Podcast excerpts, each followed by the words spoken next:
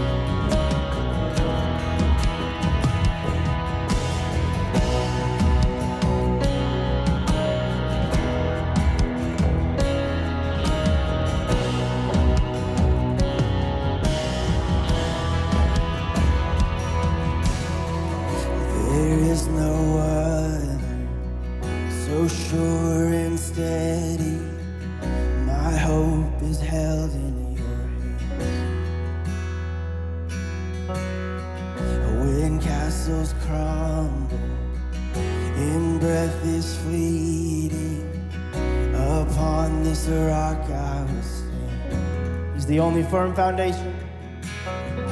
Upon this rock I will stand. Let's sing this together. Every voice, glory, glory. Glory, glory.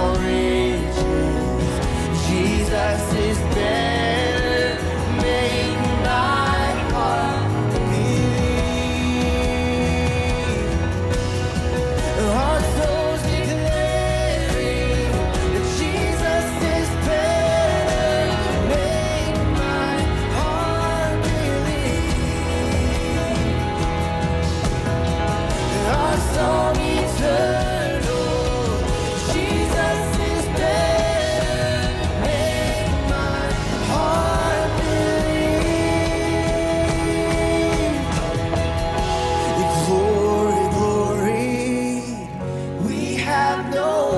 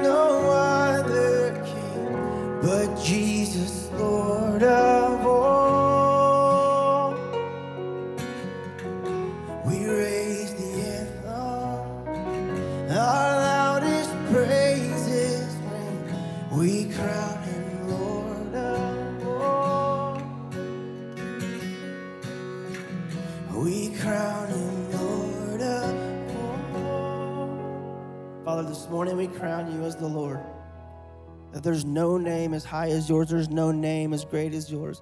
There's no foundation we can build our life on as firm as you. So, God, we look to you this morning. We ask that you would be our vision. Would you be our wisdom? God, would we treasure you more than earthly riches? We treasure you in your presence? Thank you for this morning we can gather together. So, your name we pray. Amen. Well, welcome, fellowship. We're so glad you're here to worship with us this morning. It's so great to see everybody here. I want to welcome those of you joining us on the live stream as well. Yesterday, my grandma asked me if I was going to be on TV today. Kind of threw me off a little bit. She's watching us on live stream.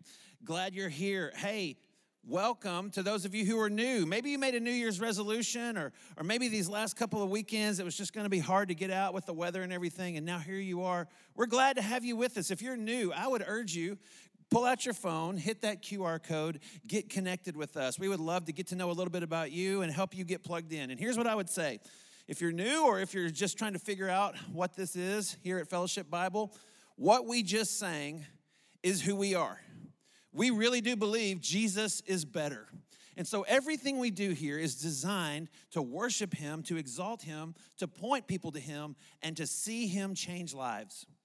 And so we pray for that all the time and we work to that end all the time and we celebrate. Virtually every meeting we have here, we start off by saying, Let's hear some life change stories. Let's hear what Jesus is doing in people's lives. And one of the ways that we see Jesus work in people's lives is through small groups. And so if you haven't found your small group home here at Fellowship, I would urge you come by the community booth. We have all kinds of groups. One that's starting up soon is Financial Peace University. We have seen the Lord work in so many people's lives through FPU over the years, and we're about to start a new session. And so, if you'd like to get more information, there'll be some people out in the foyer who could talk to you about that. You can hit the QR code and get signed up. We would love to help you get connected if that's a place where you feel like the Lord could do some work in your own life. It's in the area of financial peace. Another place that we're seeing God change lives is through our college ministry our college ministry is part of the community team, and so I get to work very closely with that team. And let me tell you, the Lord has given us some incredible people on that college team, and they see the Lord at work not just at the U of A, but through college students throughout the area. And so they're restarting their services after the Christmas break tonight. And so if you're in college or, or you know a college student, invite them to come and join us for worship here. We have college small groups. Um, it's a thriving ministry that the Lord's at work in, and it'd be a great place for college students to get involved. Well, as many of you know, here in just a few months, we'll be celebrating six years at Fellowship Fayetteville. We've seen the Lord do an incredible work here. And on February 20th, we're going to celebrate the opening, Lord willing, of a new campus in Bentonville. And we're praying that God's going to do there what He's done here and more. And so, if you'd like to be part of just praying for a healthy launch in Bentonville, we're asking God to do things only He can do. There's a guide on our website. Again, you can hit the QR code. You can go to Fayetteville News. You can find it on the app as well. That'll guide you through daily prayers so we're all praying the same thing in Bentonville, Rogers, Springdale, Fayetteville, surrounding areas, we're all asking the Lord to move in power for His name and His fame in Bentonville. So I want to invite you to join us in that 40 day of prayer initiative. And I want to invite you to join me right now as we pray for our brothers and sisters in Benton County. Lord, thank you for what you've done at Fellowship Fayetteville. Lord, thank you for the people that are in this room and watching on the live stream right now. Thank you for the lives that you've touched through your people through their giving, through their prayers, through their serving, right here at Fellowship Fayetteville. And now, Lord, we pray that you would do all that and more in Bentonville. Lord, put your hand on Fellowship Bentonville, we pray, in a powerful way. Lord, give them a great launch. Help them be bold with the gospel. And Lord, we pray that you'll change Bentonville, Benton County, Northwest Arkansas, and the world for the name of Jesus Christ because He's worth it. He's better. And I ask for this in Jesus' name. Well, over the last four weeks, we have been in the book of Jonah. If you've been here, and um, we'll be wrapping up that series today. And um, as, as we've heard a couple times, Jonah is meant to be read as a mirror to, to the reader. And last week, Garland asked us some pretty, pretty um, challenging but really good questions. Do you get the compassion of the Lord? Do you get it? We saw that in the book of Jonah, the compassion of the Lord. A lot of times, whenever we hear Jonah, our first thought is, oh, yeah, the big fish or the whale. Really, that's just two verses of the book. But do you get it? Do you get the compassion of the Lord? Are you obedient? Do you get his love? And so we're going to sing a song this morning that we wrote here. Um, it, it, was written for the purpose of the series of Jonah, and it's called Remind Us. Remind us of your love. And the question is, how do you know if you understand the love of God? How do you know? I think first first John chapter 4, it tells us. It says, Dear friends, since God so loved us, we also ought to love one another. How do you know if you get it? Well, do you love one another?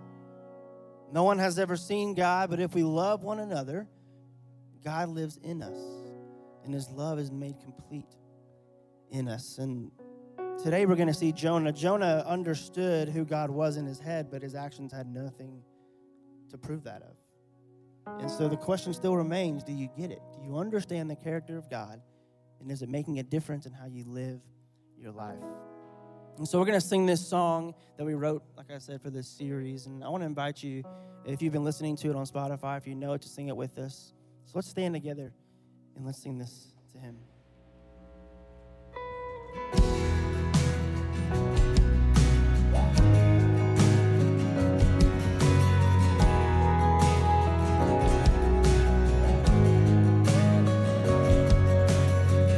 Where shall we go? Your glory. No valley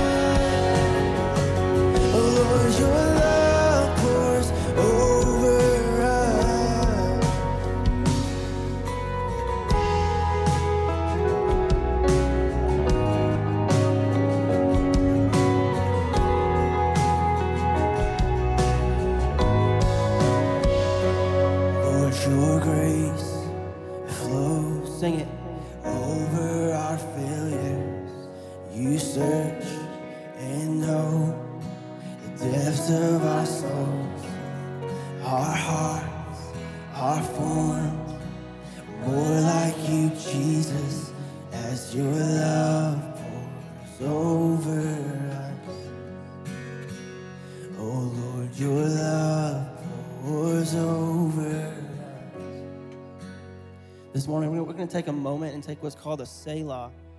If you've ever read in the book of Psalms, sometimes you see the word Selah. What that means is just to pause and take a moment and reflect. So we're going to do that together over, over the next minute. Let's pause and reflect on this from First John.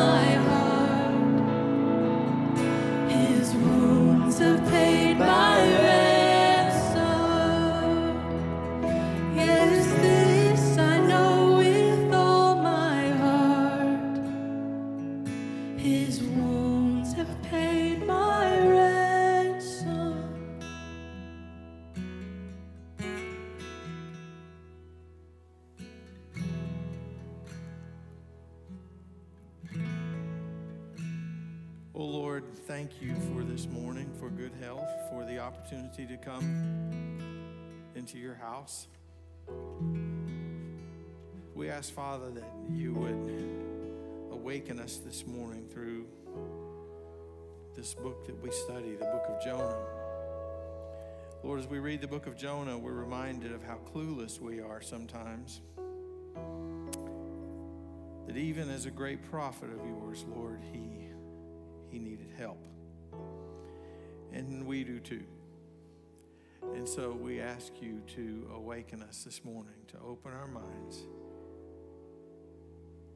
to engage our hearts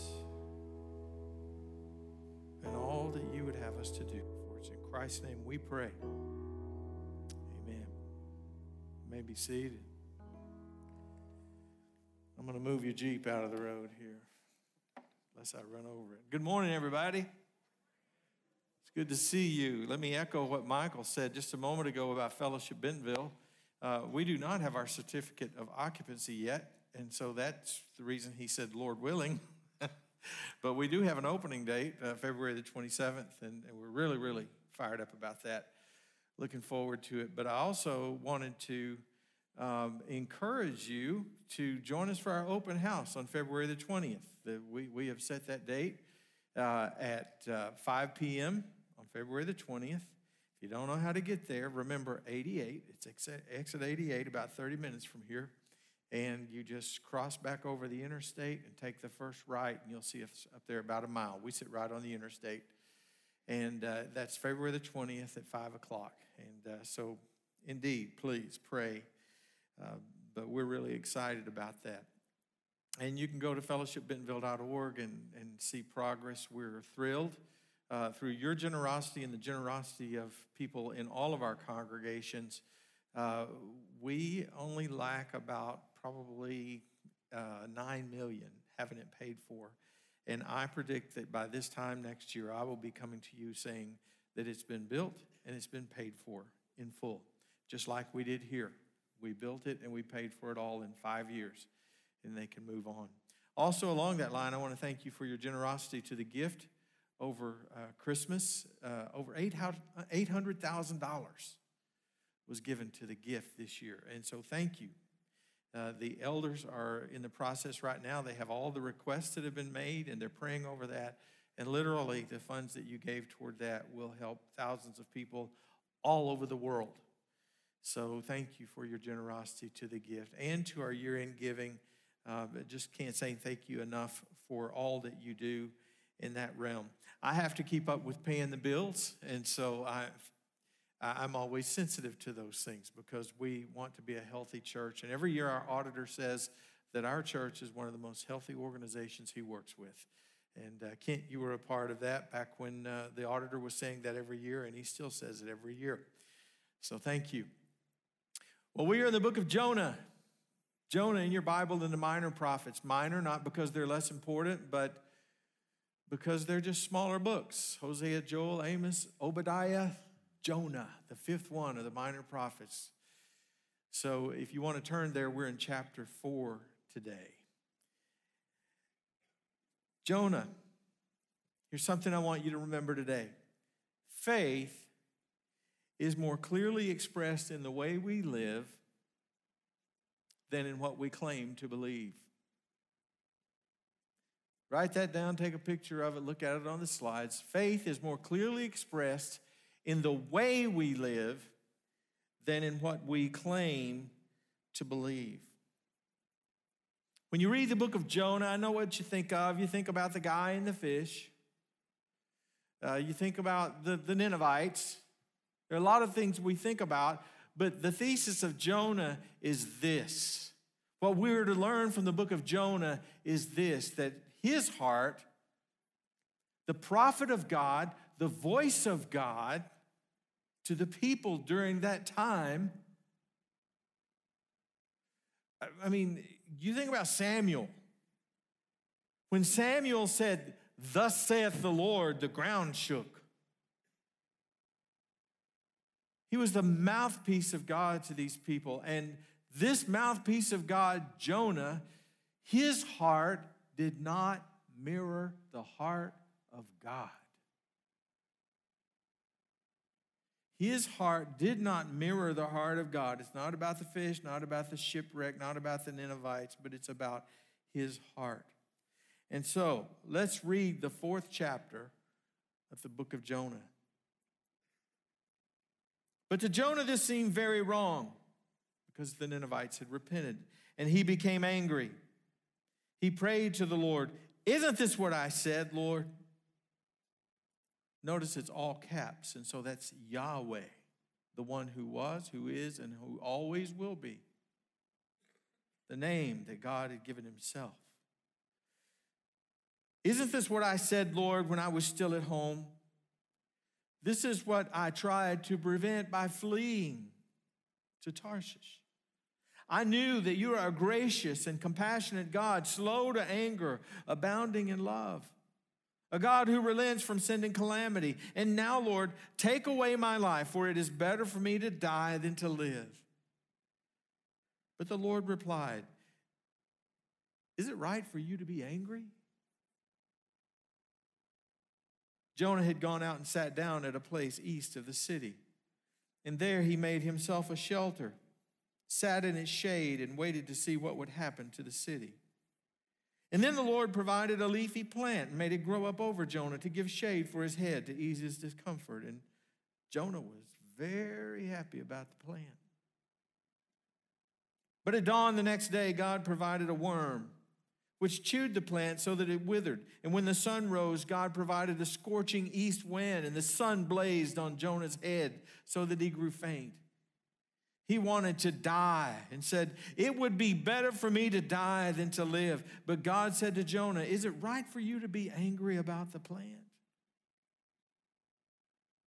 Look at this. Jonah said, It is. It is. And I'm so angry, I wish I were dead. But the Lord said, You have been concerned about this plant that you did not tend it or make it grow. It sprang up overnight and it died overnight. And should I not have concern for the great city of Nineveh, in which there are more than 120,000 people who cannot tell their right hand from their left, and also many animals? My Old, His, uh, Old Testament history professor in seminary said that Jonah is the greatest missionary book in the Bible. Don't overlook the significance of what God did in the hearts of the Ninevites. And we'll talk about that in a little bit. Do you ever get angry? I mean, really angry, stomping, spitting, mad, throw stuff, angry. Some of you are saying, no. Not me, I don't get angry. Well, we hope your halo doesn't get in your way. There are some of us who get angry at times. And, and, and God, amen, right over here. Yeah, I heard you. We get angry at times. And, and you know, we'd like to think it's a righteous anger, but most of the time it's not. God reserves that for himself because he knows how to handle it and we don't. He's just told us to love. All right? But there are times when we get angry about things. I've got a little four year old grandson. His name is Judah. And um, I have this relief valve that when I get angry, and, and I've never even noticed it, but my kids have always made fun of me for it, my wife as well. But it's just when I get angry about something and I'm stewing on it, I have this thing that I do, and it's. And they know I'm really at that point when they hear me go, it's just letting off a little steam, I guess. Well, my grandson was with me and and uh, he had asked to do something. Pops, can I do this? And, and I said, No, we can't do that. And he turned and he was walking away and he walked by my wife and she heard him go, And she said, He did it. He made the same sound that you make. And he had never heard me make that sound before, but I guess it's just genetic. Sometimes we get angry. Sometimes we get angry and we say, well, Jesus got angry when he tossed the money changers out of the temple. Yes, he did. But he was Jesus. God reserves that from, for himself. There's an idiom in the Old Testament uh, that anger literally means the nose burns. The nose burns. Well, that's what Jonah was. Jonah was angry. Throughout the book, chapter one, Jonah is in Israel. He was the reluctant fleeing prophet. Then in chapter two, he was in the fish. He was the fish smelling redirected prophet. In chapter three, he's in Nineveh, situated on the eastern bank of the Tigris, in the modern city of Mosul. That's where Nineveh was. It's right near Mosul and so large that it will probably never be fully excavated. And there he was the preaching prophet. And in chapter 4, Jonah is outside of Nineveh, but he's in a mood. He's the pouting prophet. That's how I like to think about Jonah. He was the pouting prophet. We're going to see in Jonah that you can be right but at the same time be oh so wrong. We're going to see what Jonah was right about and, and what he was wrong about. By the way, Jonah is no heroic figure. I had someone call me recently and said, I, I, I don't understand what you guys are talking about, Jonah. You're not saying anything good. If you go to Hebrews chapter 11 and look in the heroes of faith, you're not going to find Jonah's name. He was indeed the pouting prophet. He was a great preacher, no doubt a very effective one as he went into Nineveh. But he acted disobediently and he did not mirror the great heart of God. He hated the Ninevites. They were a brutal, barbaric people, which Garland illustrated for you last week. They would impale people outside their city walls. We don't know why they were so ready to repent. But I addressed that in the podcast with, with Michael, and so I, I, I won't do that here. There's one possibility. So, what have we seen so far? God provided Jonah. God provided. This is a word that's throughout this book, but I, I want to add a couple to it. God provided Jonah, a very effective preacher, to go in to preach these people whose heart their hearts were being prepared. You know, and that's something that we have to remember too. These, these Ninevites, if, if you had told the world back then that the Ninevites are ready to, to come to God, they'd say, nah, not the Ninevites. No, that's a brutal, barbaric people. Never.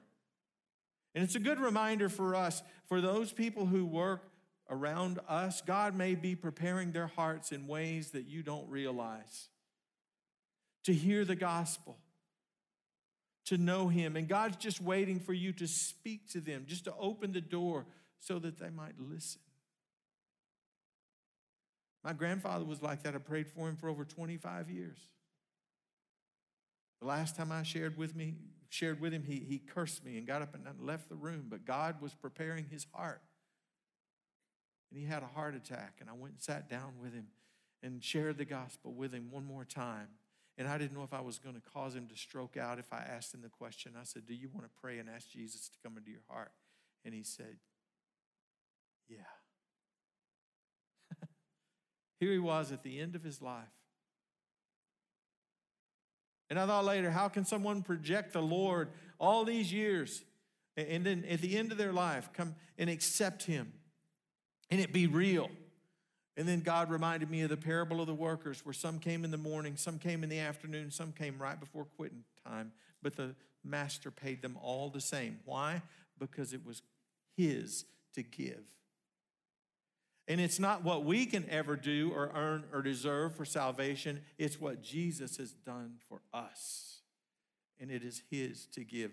Don't ever give up on someone you're praying for to receive Christ. You just keep on trying. He provided an opportunity to the, to, to the Ninevites and to Jonah. It was a great opportunity to mirror the great heart of God, to be imago Dei, to be God's image bearer to the Ninevites. He provided a great fish. We're, we're, we're told that when he went 500 miles or he could have gone 500 miles to Nineveh, but he decided, look at the map. He decided to go 2,500 miles in the other direction. He was going on a European vacation, on a cruise. But God redirected that, didn't he? He provided deliverance from the great fish and grace to the Ninevites. And so in chapter uh, verse 1 of chapter 4 it says but to Jonah. That's a dangerous premise right there because it's running opposite of God. But to Jonah, but to Mickey, but to Clark, but to Michael, but to David. When we start thinking, hey, wait a second, this is this is not the way it ought to work. We're forgetting that God may have a different plan. He needed God's perspective more than his own perspective. And that's why we have the word so that we learn God's perspective. But to Jonah, this seemed very wrong.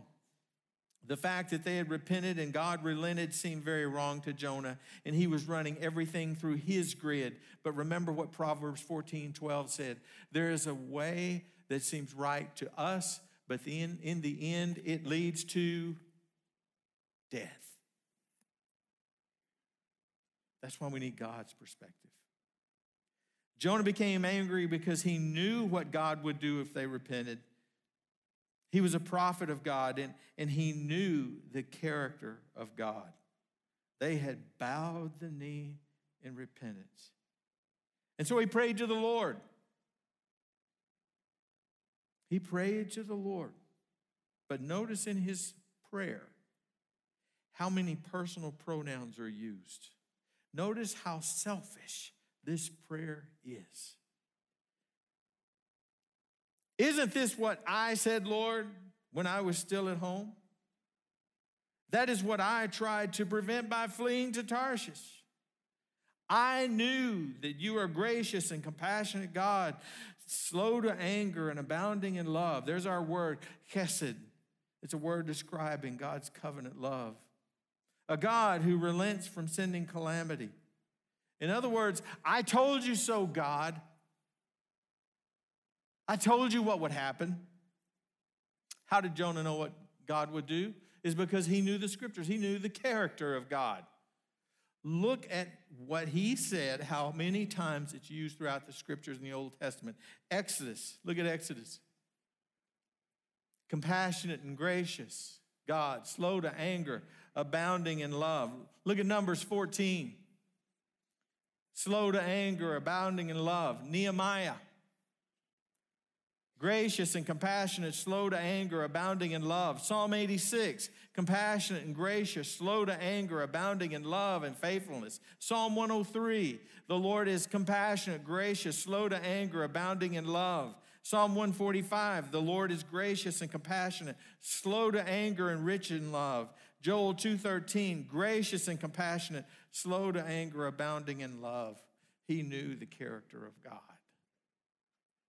That he's slow to anger, he's compassionate, he's gracious. He abounds in love because he is love.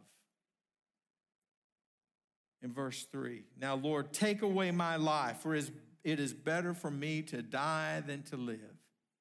Wait a second.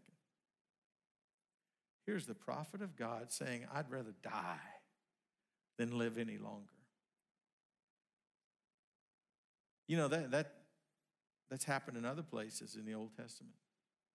With the prophet of Elijah, look at 1 Kings 19, 3 through 4. Elijah was afraid and ran for his life. This is after he had defeated the prophets of Baal. And when he came to Beersheba and, and, and Judah, he ran as far as he could. He left his servant there, and, and, and, while he himself went a day's journey into the wilderness, he came to a broom bush, sat down under it, and prayed that he might die. I've had enough, Lord, he said. Take my life. I am no better than my ancestors. The same thing happened to Moses in Numbers 11. God was angry with him, the people were angry with him, and he had had enough. And he said, If things are going to be like this, take my life. I'm ready to go. Well, let me remind you of something. That's not our choice to make. God appoints the time that we're born and when we die. And so, if these thoughts ever come into your mind, remember that is not from God. And you need to get help. And if anyone ever says that to you, you always take it seriously and you get them help. If someone is at the point where they're, they want their life to end, we got to give them help because it's not our decision. You see, our suffering has the possibility of being used by God in a positive way. Elisabeth Elliot said this, and you remember her husband, Jim Elliot, who was killed by the Auca Indians. He said, He is no fool who gives what he cannot keep to gain that which he cannot lose. And he gave his life. But she said, The deepest things that I have learned in my own life have come from the deepest suffering. And out of the deepest waters and the hottest fires have come the deepest things that I know about God. It is, it is in those darkest valleys that God reveals himself in ways we could not have known him otherwise. Sometimes God takes us through the valley so that we might grow in our relationship with him. And I bet we could go all around this room and talk to those of you who have been through suffering times and you came out of it and said, Yes, I grew in my relationship with God. Or my life turned around because God put me flat in my back, so I had to look up. When those times of suffering come, we have to look for God. I often ask people when I visit them in the, in the hospital or talk with them on the phone and know they're going through a rough time, what is God teaching you? What is God teaching you right now?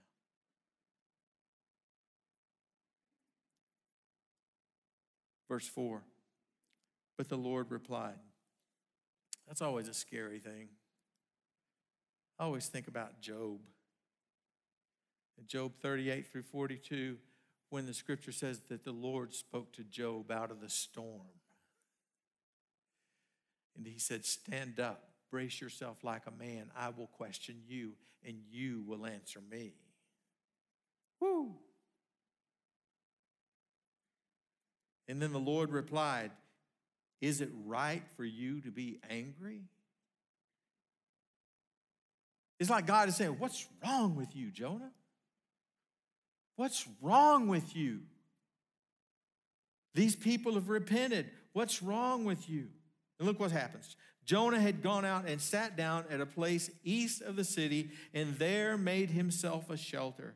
He sat in his shade and waited to see what would happen to the city he's sitting outside the city and just looking at it.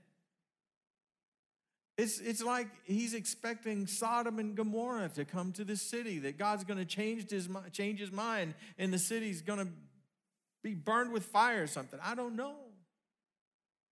But he just sat out there east on on the hilly side, watching and waiting.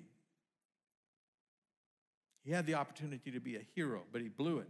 And so God provided something else. He provided a leafy plant. A leafy plant. Now, verse 6 says, Then the Lord God provided a leafy plant and made it grow up over Jonah and to give shade for his head to ease his discomfort. And Jonah was very happy about the plant. Oh, look at this. Think in terms of something, elephant ears or something like that. Uh, scholars have have uh, ventured that it might have been a, a castor bean plant, which uh, thrives in the heat and it has big leaves. We don't know what the plant was, but he was so happy about the plant. Good for you, Jonah. Glad you got some comfort.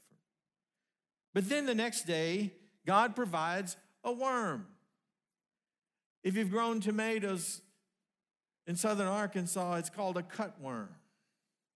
Because right down at the ground, it just cuts the plant off. Some of you are smiling, you know what I'm talking about. You'll have this beautiful tomato plant, you walk out the next day and it's lying on the ground because a cutworm has gotten it. But at dawn the next day, God provided a worm, a cutworm, I believe, which chewed the plant so that it withered.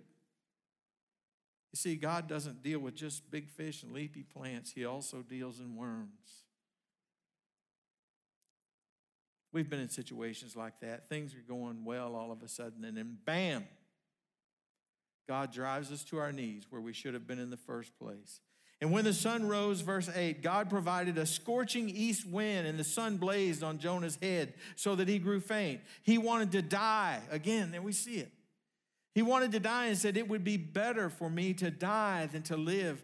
But God said to Jonah, Is it right for you to be angry about the plant? It is, he said. Well, that's a bold thing to say to God.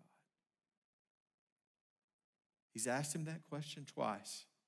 And now he says boldly, It is, and I'm so angry I wish I were dead. Now, this was a hot place. If, if any of you served in the military there near Mosul, anyone? Anyone? Yeah, right here? You did? Yeah, you served there? How hot does it get? Really, really hot. It gets really hot near Mosul. Hey, by the way, thank you for your service. Thank you. Let's thank him for his service. Yeah. It gets really, really hot 120 degrees sometimes, and it was bearing down on his head. We have a witness here how hot it gets there where Nineveh was. It gets really, really hot, and so it was scorching down on his head. The desert. And then God spoke to him. Verse 10, God summarizes it. He said, But the Lord said, You have been concerned about this plant. Though you did not tend it or make it grow, it sprang up overnight and died overnight. And should I not have concern for the great city of Nineveh, in which there are more than 120,000 people who cannot tell their right hand from their left, and also many animals? In other words, they didn't have an idea. They didn't have an idea. And here the book of Jonah ends with a question that's left unanswered.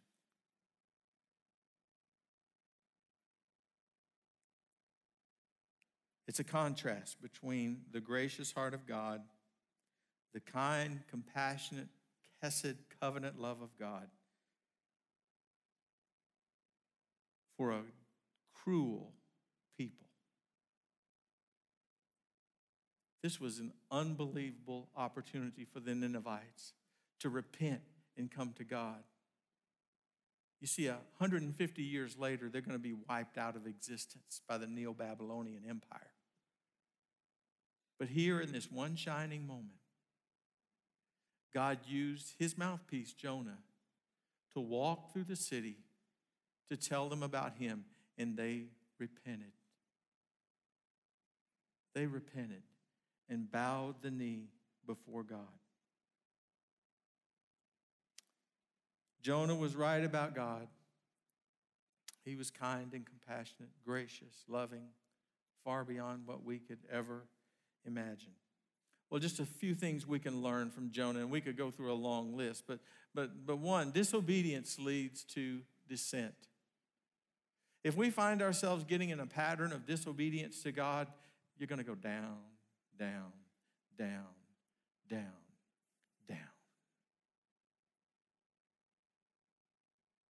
We have to make right choices because if we don't, we'll go the wrong direction.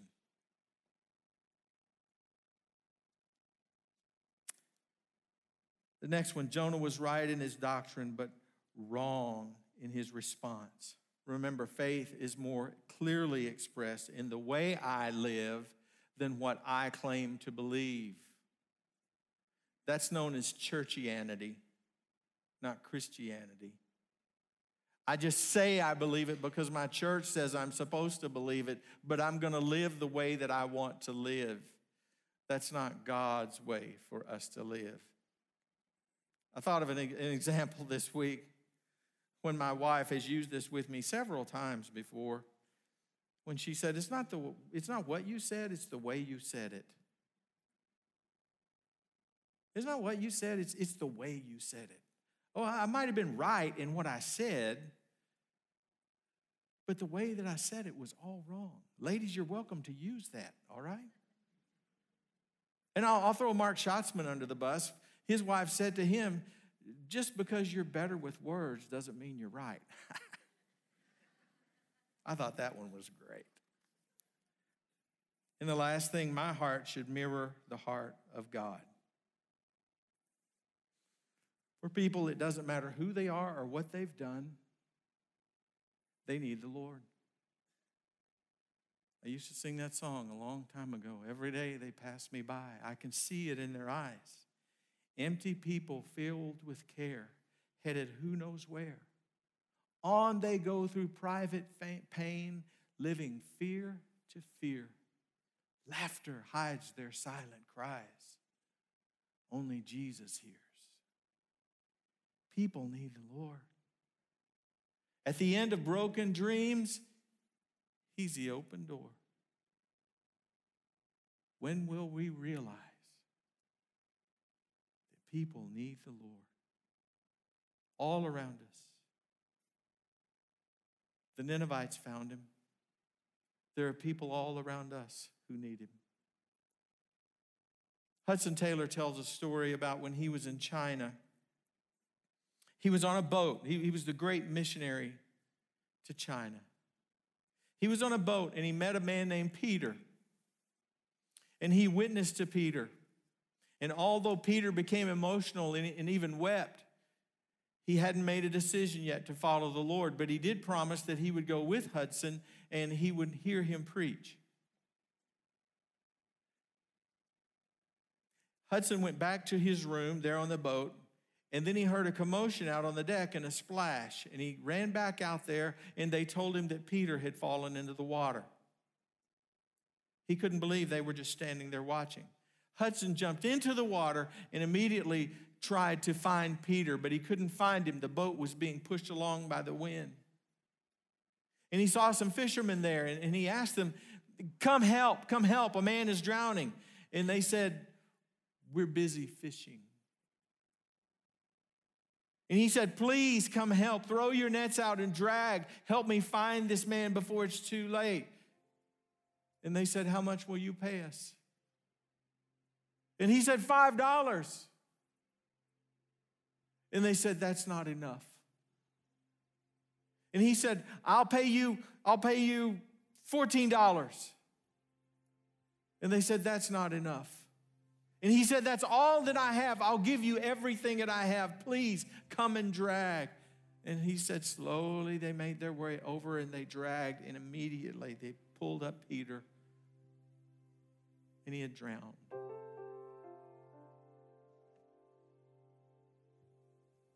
He wrote this. It'll be on the screen there for you.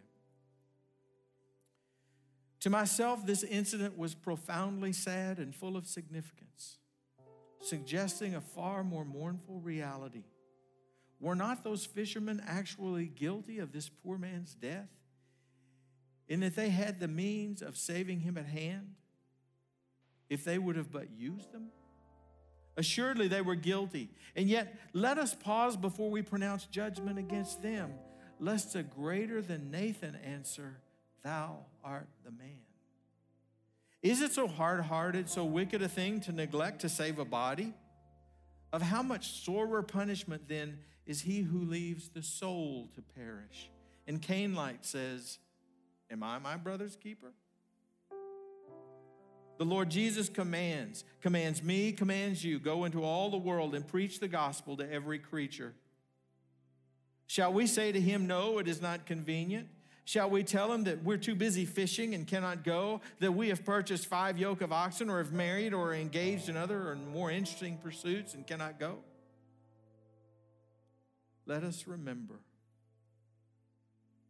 we must all stand before the judgment seat of Christ.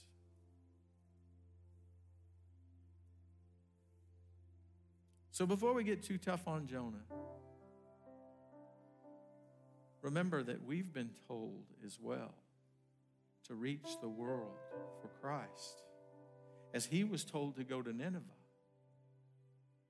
we've been told to go to the world. So maybe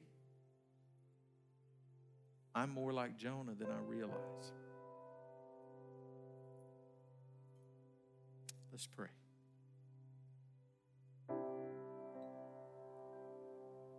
Would you just take a moment and do some business with God? Just reflect on your own life, where you are.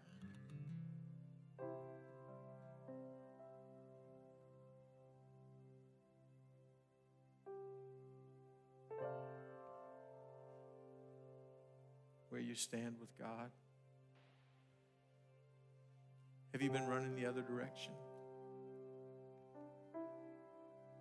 Is God convicting you and saying, Are you sure you want to go this way? And you say to Him, Yes.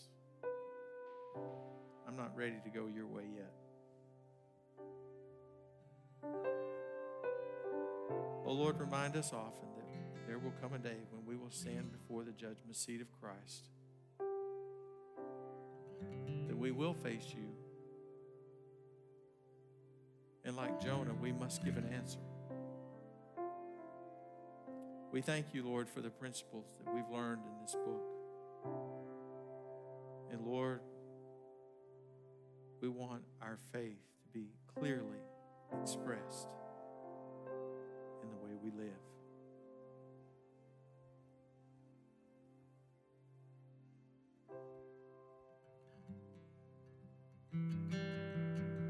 Good news embracing the poor, comfort for all those who mourn, for the broken-hearted.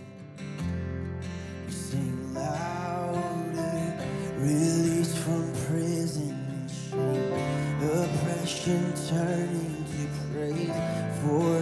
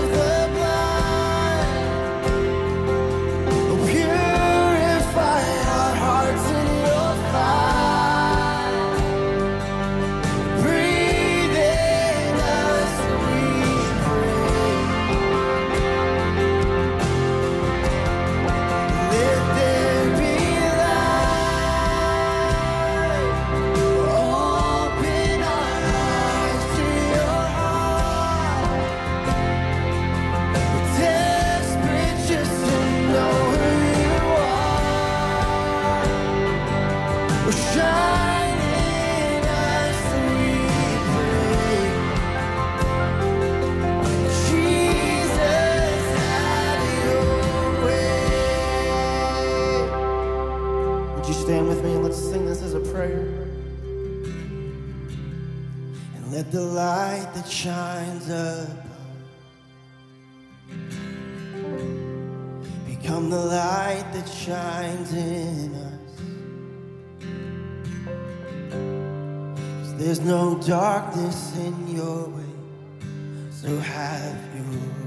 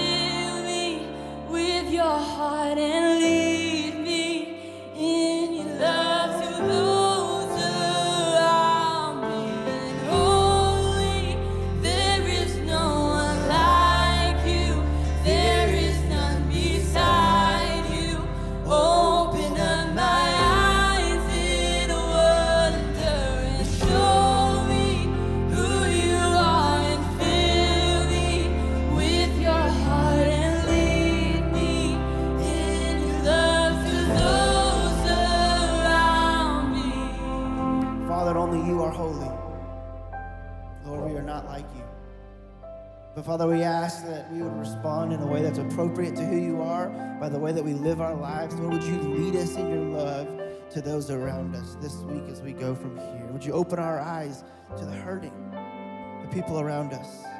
Would you help us to love others because you've loved us first?